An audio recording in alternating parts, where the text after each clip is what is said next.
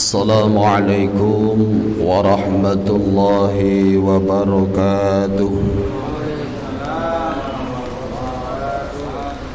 بسم الله الحمد لله. الحمد لله الذي أنعم علينا بنعمة الإيمان والإسلام. نعمة جزيلة على الدوام إلى مراجع جميع العنام أشهد أن لا إله إلا الله وحده لا شريك له وأشهد أن محمدا عبده ورسوله. اللهم صل وسلم على سيدنا محمد الفاتح لما أخلق. والخاتم لما سبق ناصر الحق بالحق والهادي إلى صراطك المستقيم صلى الله عليه وعلى آله حق قدره ومقداره العظيم. أما بعد Pertama marilah kita bersama kita panjatkan puji syukur kehadirat Allah Subhanahu wa taala. Yang telah begitu banyak memberikan kenikmatan, hidayah, taufik dan inayah kepada kita semua sehingga di pagi yang mulia ini kita masih bisa berkumpul bersilaturahim bermuajah di tempat yang mulia ini. Kedua kalinya salawat dan salam semoga tetap tercurahkan keharibaan beliau Nabi Agung Muhammad sallallahu alaihi wasallam Nabi yang kita jadikan suri tauladan kita untuk bersama kita hidup di dunia ini sampai kelak hidup di akhirat. Hadirin jamaah salat subuh rahimakumullah. Sudah kemarin sedikit sudah saya jelaskan tentang bagaimana tentang azab-azab berakhlak dengan sifat-sifat Allah yaitu yang sudah dijelaskan di dalam kitab At-Tibyan fi adabi hamlatil Quran. Di situ jangan sangat jelas dijelaskan bagaimana kita beradab kepada Allah Subhanahu wa taala baik itu melalui isi-isi di dalam Al-Qur'an dan juga sifat-sifat Allah yang di dalam asma-asma Allah Subhanahu wa taala.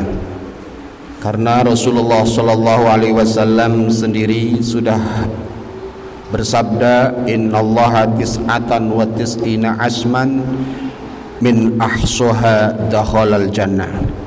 Sesungguhnya Allah Subhanahu wa taala memiliki 99 nama. Siapa yang di situ merenungkan maka ia akan masuk surga.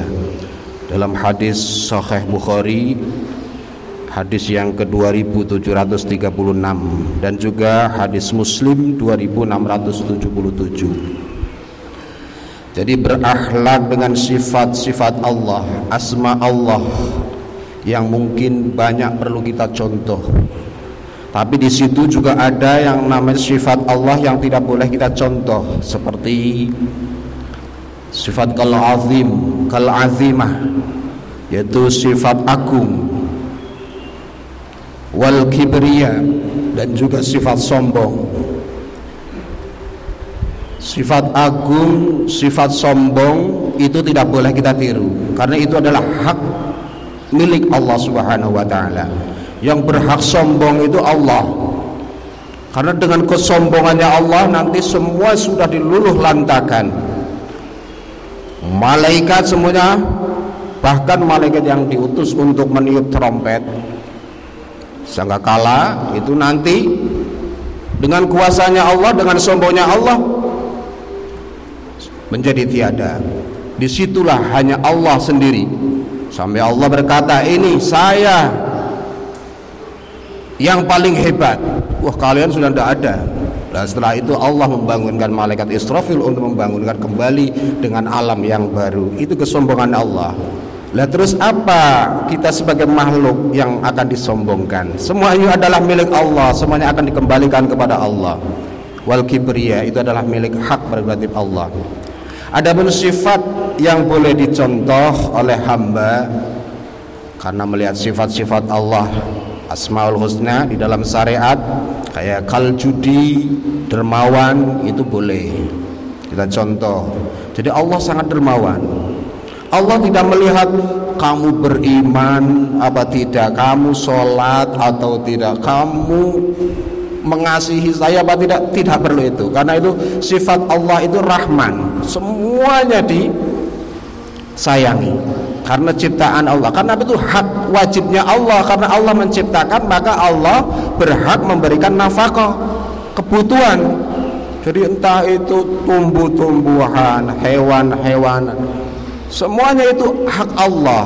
Wajib itu hukumnya karena Allah sendiri yang menciptakan. Jadi sudah haknya Allah. Semuanya dikasih ya. Di situ sifat Rahman itu adalah hak prerogatif Allah Subhanahu wa taala. Beda di sini adalah sifat rahimnya Allah. Nah, sifat rahim ini adalah bagi orang-orang terkhusus yang beriman kepada Allah. Jadi kelak kita akan dibalas oleh Allah dengan sifat rahimnya Allah karena apa? Karena keimanan kita, karena kedekatan kita kepada Allah, ketaatan kita. Maka jangan sampai kita itu kadang kita sholat terus dunianya nggak dicukupi. Jangan seperti itu. Karena di situ adalah sudah takdir Allah. Kalau memang kita sudah menyatakan kita adalah beriman kepada Allah di situ kita harus juga beriman kepada takdir Allah. Di saat kita ditimpa berbagai macam ujian kita harus juga kembalikan kepada Allah Subhanahu wa taala. Dan juga di situ sifat haya. Wal haya yaitu malu. Kita boleh merindu kepada Allah. Wal halim juga surat santun. Wal wafa menempati janji. Nah sekarang kalau kita sudah berakhlak dengan asma Allah tadi tahallukul muluk. Contohnya kita berakhlak dengan sifat asma Allah al malik al mulku man lahul mulk. Malik itu adalah raja. Adalah bahwa malik itu adalah kekuasaan orang yang memiliki kekuasaan di situ tasrifu am muqayyidu bil adli. Dalam kitab Sajaratul Ma'arif di situ dijelaskan tindakan umum yang dibatasi dengan keadilan dan kebaikan. Dalam setiap memberi menahan membiarkan memberikan madharat memberikan manfaat merendahkan, mengangkat, memuliakan dan menghinakan. Itu semuanya adalah sifat malik. Jadi hak semuanya itu bisa kita tiru. Wasamaratu ma'rifatuhu khaufun warraja. Jadi setelah kita mengikuti mengikuti azab sifat Allah Asma Al Malik itu nanti akan pasti di situ akan membuahkan hasil yaitu sifat dengan munculnya khauf warroja yaitu rasa takut dan juga rasa harap. Karena tadi sudah melihat dengan sifat Allah Al-Malik. Dengan takut harap dan juga ijlal pengagungan. Pasti kalau kita sudah mengikuti azab Allah dengan akhlak tadi Malik pasti di situ ada pengagungan bahwa Allah itu adalah yang agung. Wa ta'ah dan juga taat. Wa id'an dan kepatuhan jadi orang kalau sudah memiliki sifat Malik itu tadi, sifat Allah Subhanahu wa taala, orang kalau sudah semuanya itu menjalankan pasti saat diuji dengan kekuasaan, maka ia akan mengikatkan diri mengikuti kebenaran dan ketaatan. Itu sudah pasti, yaitu sifat Malik. Kalau kita sudah memiliki sifat Malik di situ, pasti kita melarang siapa saja yang harus dilarang. Itu pasti ada kuasa. Mengangkat siapa yang harusnya diangkat? Mengerasi. Siapa yang seharusnya kita kerasi? Menimpakan madharat kepada siapa saja yang pantas menerimanya. Memuliakan siapa pun yang patut dimuliakan. Membalas kepada siapa saja yang pantas dibalas. Memberi makanan yang kelaparan. Memberikan minuman yang kehausan. Menyelamatkan orang yang lemah menghukum pelaku kezaliman dan lain sebagainya karena melalui sifat akhlak malik itu tadi niscaya akan diteduhi oleh Allah Subhanahu wa taala di bawah teduhannya yang akan disandingkan di pinggir Rasulullah di, di sebelah mimbar Rasulullah. Mana kalau kita sudah memiliki memiliki sifat malik itu tadi kita menjalankan yang tadi saya jelaskan. Di situ kata Allah wal maqsutuna ala munabbiro min nuri ain ayyaminir rahman. Sesungguhnya ia akan duduk di mimbar cahaya di sisi kanan sang maha kuasa Allah subhanahu wa ta'ala.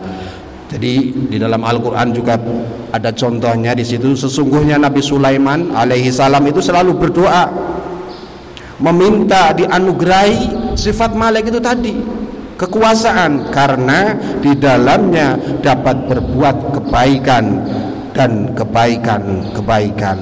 Begitu juga Nabi Yusuf alaihissalam di dalam surat Yusuf ayat 55 ij'alni ala khazainil ardh jadikanlah aku kerajaan bendahara kerajaan maka ia dianugerahi oleh Allah Subhanahu wa taala. Diberi anugerah sebagai seorang raja. Beliau bisa menjadi memiliki kekuasaan penuh sehingga mereka bisa melarang apa yang harus dilarang memberikan makanan kepada rakyatnya pada saat itu yang pada saat itu kelaparan.